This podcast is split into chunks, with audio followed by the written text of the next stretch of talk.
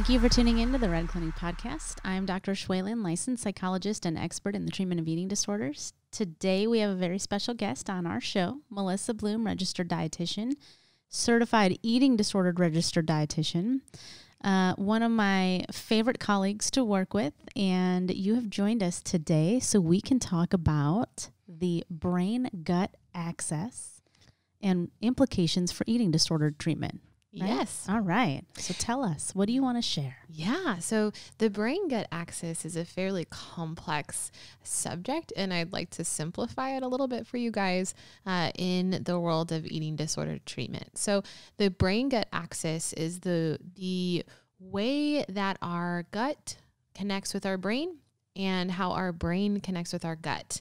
A lot of well, uh, researchers will dub the gut as the second brain. It is unique as your own thumbprint. So everyone is different in their gut uh, microbiota or their gut bacteria. So the way that we communicate may be slightly different from our gut to our brain based on an individual. So, when we think about our gut, uh, it has about four to five times the amount of neurons uh, in our gut compared to our brain. And we think of neurons as kind of those sparks um, that uh, fire in the sense of giving our brain messages, but more uh, neurons are found in our gut. So it's really important. It's really interesting. Oh yeah. And so that's kind of where the the gut feeling or follow your gut instinct or what are some of the other ones? Butterflies in your mm. belly. Uh, yeah, go with your gut. How do you feel? Um, that's why a lot of people will feel things in their lower abdominal area, not necessarily their stomach uh, when they're not feeling great mood wise. Okay. And so, like, a really good example of that, which I think comes up in the Red Clinic all the time, is when we um, ask clients about, you know, nausea, diarrhea, any kind of GI symptom. Yes. And we learn that usually they're having those symptoms when they're particularly anxious. Yes. Or feeling a lot of shame or guilt or some kind of emotional response kind of in their eating disorder. Yep. And then we're able to kind of connect. Well, it's this connection between what you're psychologically going through and the impact it's having on your gut. Yes. Not actually the food. Right. And I feel like that is the one, number one, if we're talking about GI issues, misconception, or questions um, that patients uh, will ask a registered dietitian or tell a registered dietitian or their treatment team that when I eat this food or when I eat food in general, I don't feel well.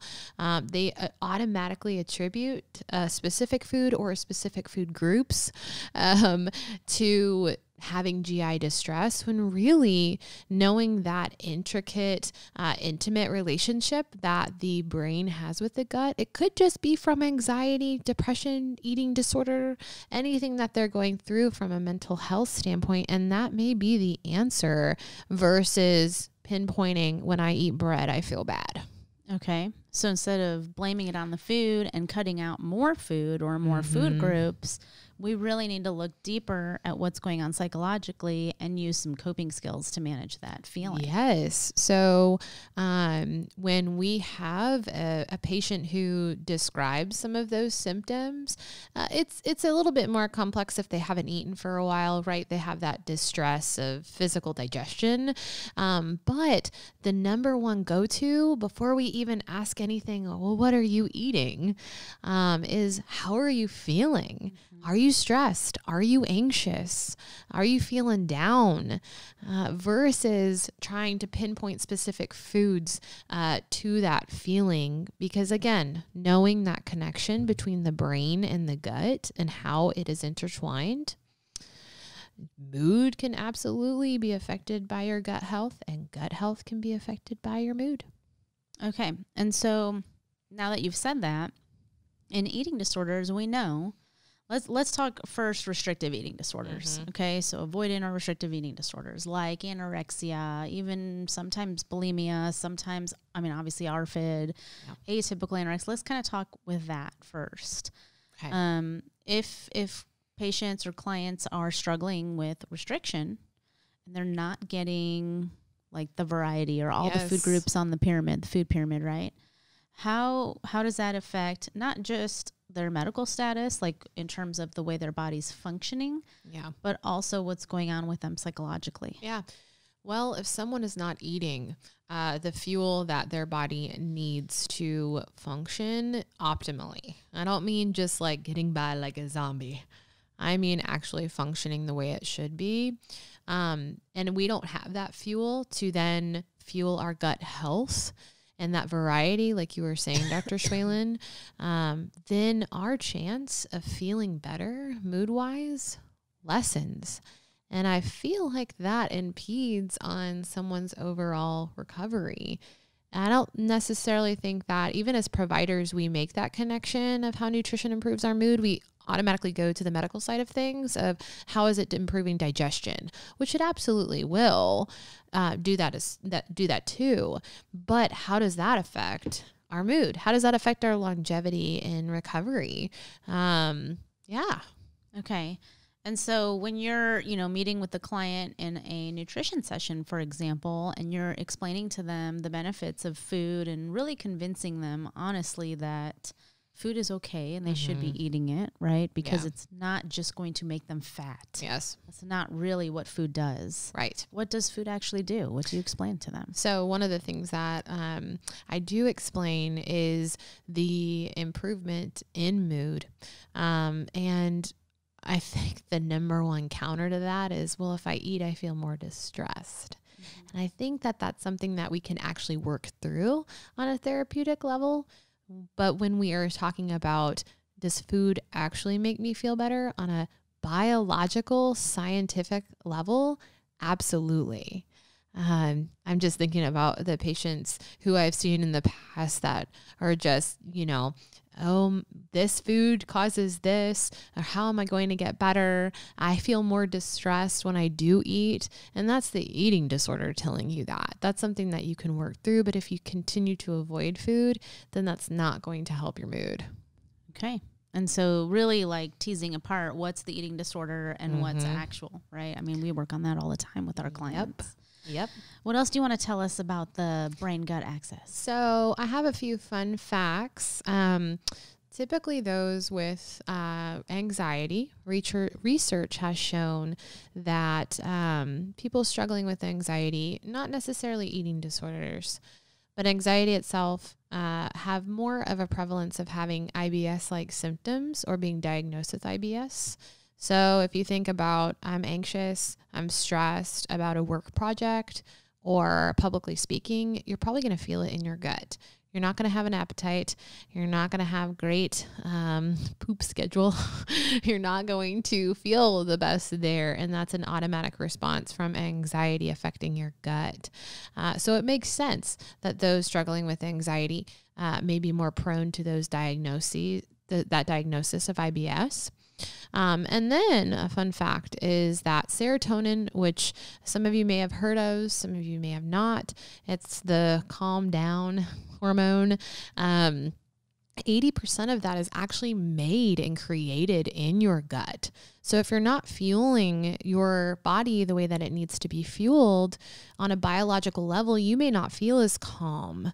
So when we follow our meal plans or we follow a nutrition roadmap and working on getting what we need on a daily basis, that can actually help us feel calmer, Okay. which is pretty fascinating. so food, food or fuel can be used as a way to, um, on a biological level, Mhm. change the way our bodies are functioning Yes. and the way we're emotionally feeling. Yeah.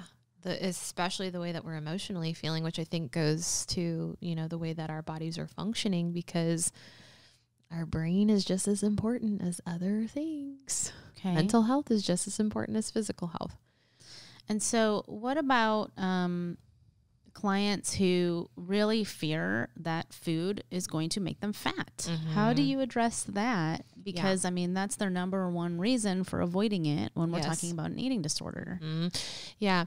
Um, we discussed that in the sense of that's not food's purpose. Food's purpose is not to make us gain weight. Obviously, if we need restoration and weight restoration, and that's part of your treatment plan, um, that is needed. But and food can help you do that. But that is not food's purpose. That is not food's function of if I eat too much uh, right now in this moment. Too much is subjective.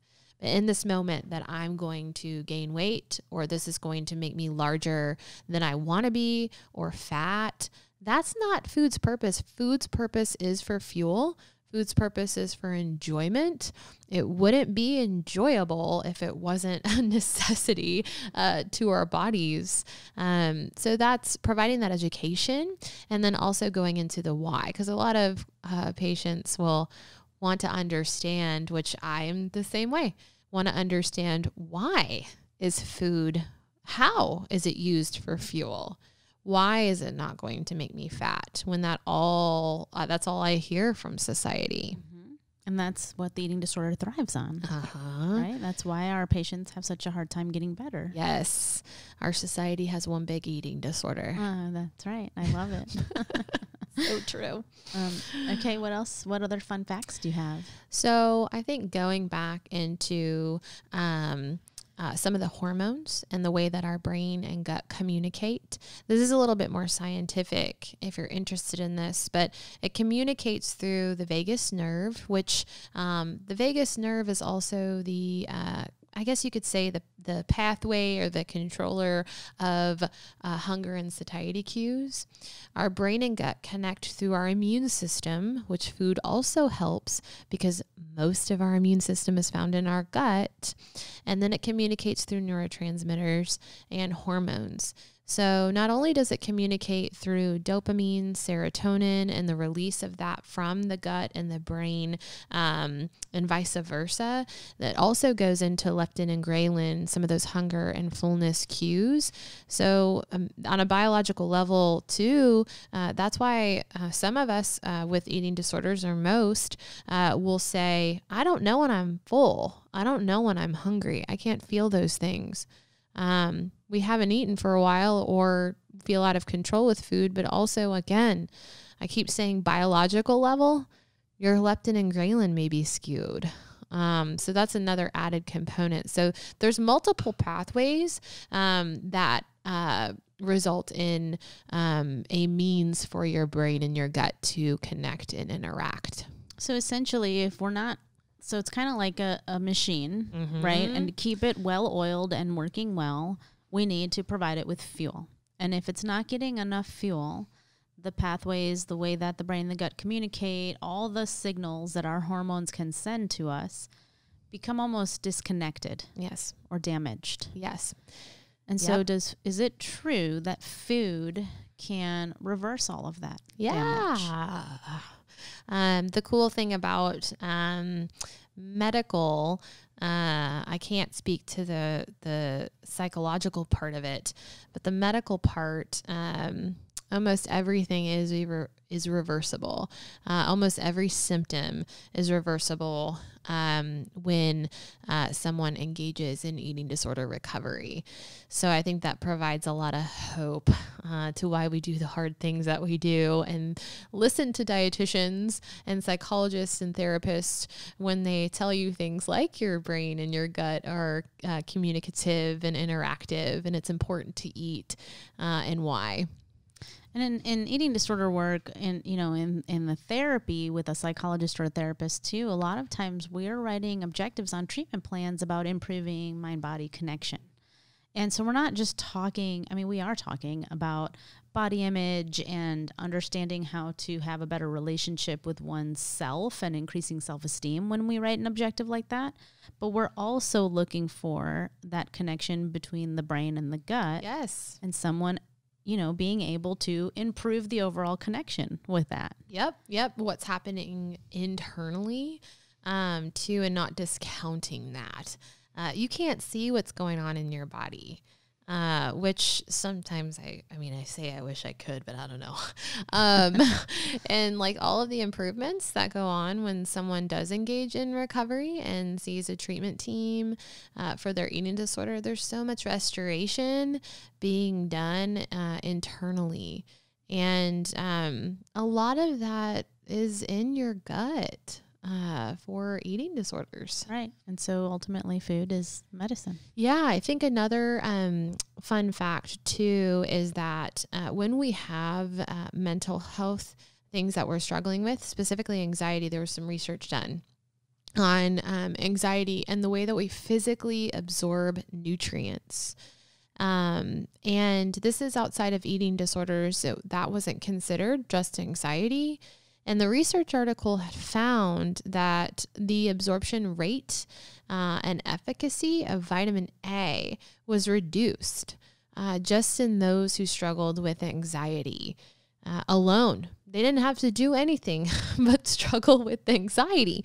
So, all of those, again, hard things that you work on to um, improve uh, anxiety inducing uh, response um, with your therapist, that is doing something for you uh, nutritionally too. And when you're eating and working with your dietitian and feeling a bit better with the way that you're fueling your body, then that's ultimately helping your therapeutic process as well. Yeah, it's just so connected. It's awesome. Yeah. I mean, who knew that if you're more stressed out, you can't absorb vitamin A as effectively, right? It's I mean, crazy. but it makes sense when you Uh-huh. say it. It's Mhm. like, oh, okay, there's I'm stressed or I'm having anxiety. I'm not using coping skills. I'm not dealing with it. And so now my body is ultimately breaking down. Yes. Yes. There is a, you know, and I think stress alone too. Um, we have all gone through a lot of stress. Uh, that is something that can affect um, our gut health alone too, like anxiety. Uh, and if we think about it, eating disorders put a lot of physiological stress on our bodies. So, arguably, eating disorders increase that stress. So, therefore, reducing our overall gut health on top of not eating uh, the way that our body really needs to be. And so when we're talking to somebody with an eating disorder, especially from the dietary perspective or the nutrition perspective, Yeah. um, we're we're really trying to find ways to help someone start learning the reasons why they should be eating Mm. And and really fight the eating disorder who's telling them all the reasons they shouldn't be eating. Yes. I am a big advocate of um, sharing knowledge uh, with um, everyone, but people who struggle with eating disorders. Um, not that the knowledge and the education will always be able to fight. Uh, sometimes the eating disorder, but it gives you that insight into understanding why are you doing the things that you're doing in recovery and why do you need to be doing the things that we're asking you to do when it is so hard and your eating disorder is telling you to do something completely different along with let's just say society too. Um, so it's kind of it feels a little bit rebellious and getting patients to understand why the rebellion is necessary is can be really helpful instead of just saying you need to eat because you need to eat Right, of course, because their Mhm. parents have already tried that with our pediatric population, their spouses have already tried it with our adult population. If they could just eat, they would by now, right? We are all, we Oh, all know that. oh yes Now I want to talk a little bit about um, eating disorders that have binge eating associated with it. So like bulimia, binge eating Mhm. disorder, or even like emotional overeating, compulsive overeating, things like that. Because I don't want us to just assume Yes. that all of this applies only if you have a restrictive type of eating disorder. This Right. all applies no matter what kind of eating disorder yes you correct. have. And that, Correct. you know, when I said eating disorders will tell people all the reasons they shouldn't eat, that is still prevalent when people struggle with binge binge eating. yes They're they're sitting there, you know, having a lot of shame and guilt because they're literally going through all the reasons they shouldn't have eaten when they just come off of a binge episode. yes So let's talk a little bit about how this can apply to people with binge eating. Yeah. So, um, what Dr. Schwalen said in applying the brain gut axis, um, a lot of things are affected by the way that we're feeling. So, I heard shame and guilt, and when we describe binge eating disorder, and so if we take that consideration of our mental health affects our gut health, um, then there you have it, the answer right there. It absolutely does affect Um, I think from a variety standpoint um, and a uh, nutrition structure standpoint and regularity of eating, um, and maybe not necessarily from a restrictive place.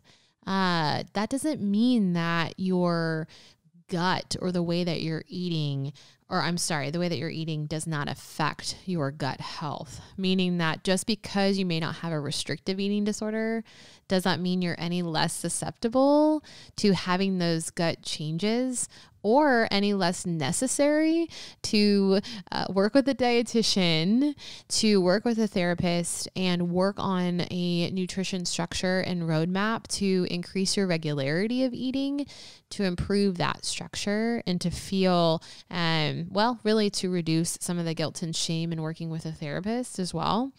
But I just want to reiterate that um, I think adding the adding the inadequacy in um, diet chronically with anorexia and ARFID, that may add a bit of physical um, or physiological changes to um, our gut uh, motility and like how we're moving foods through that create GI discomfort that may be binge eating uh, or bulimia if they do not have restrictive chronically behaviors they don't necessarily experience but that doesn't mean that the gut is woohoo we're okay because we we we ate even though it was binge eating that guilt and that shame and that excessive amount of nutrition at once can absolutely affect your gut too Well, and you know, we're talking about binge eating as if it's not ever associated with restriction. Right. But I've met enough people in the Red Clinic, especially too, just through assessments. I mean, the real life experience of someone who struggles with binge eating disorder or bulimia is Mm-hmm. usually there's some component of restriction involved. yes And it could be, you know, I wake up in the morning, I'm not hungry, I work, I have a busy schedule. I'm highly functioning, super successful, just have way too much going on. And so when I look up after working for 12, 13 hours straight, I've realized I haven't eaten all day. Yeah. And now it's a setup for a binge, Yes. right? And so even that has a component of restriction to it yes that absolutely can have the same effects as the restriction in anorexia can, right? Oh, absolutely. That irregularity Right. in eating patterns. Yeah, no, absolutely. Yeah, and I just wanted to throw that out there because I don't think that it's all like black and white No. and super clean and organized. Eating Mhm. disorders are so complex. Yes, they but are. what we know is what you're talking about. I think is I think you're saying it perfectly. It's that you know structure, having regular access to food, fueling your body regularly, you know, throughout normal periods of the day, Mhm. and giving your body fuel on a regular basis is really what it comes down to. Yes. And then how we're feeling about the way that we're eating as well. Right. So that's where working with a therapist, a psychologist helps those particular emotions that you feel, as well as a dietitian. Um, and so that too can affect um, your gut health as well. So, Okay. yeah. Was there anything else that you want to share with us about um, the brain gut axis? I just want to tell um, you guys that uh, there is no one food because I know where minds can go during this discussion, even for eating disorder treatment. There is no one food that helps your gut. It is a variety of different foods. Um, so thinking about what food can do for you that was the mantra of today's talk but um, not saying oh my gosh if i eat chia seed i'm going to have a healthier gut it's not that simple either sure you can add chia seed into your repertoire which is fine but i don't want there to be like this magic food mentality Right. either it all goes back to variety regularity um yeah the food group. the food groups Um, yes. Yeah, macronutrients The pyramid. micronutrients all of it. all of it Okay. Well, thank you so much for joining us today. It's always a pleasure having you. thank you And there you have it. Join us next week.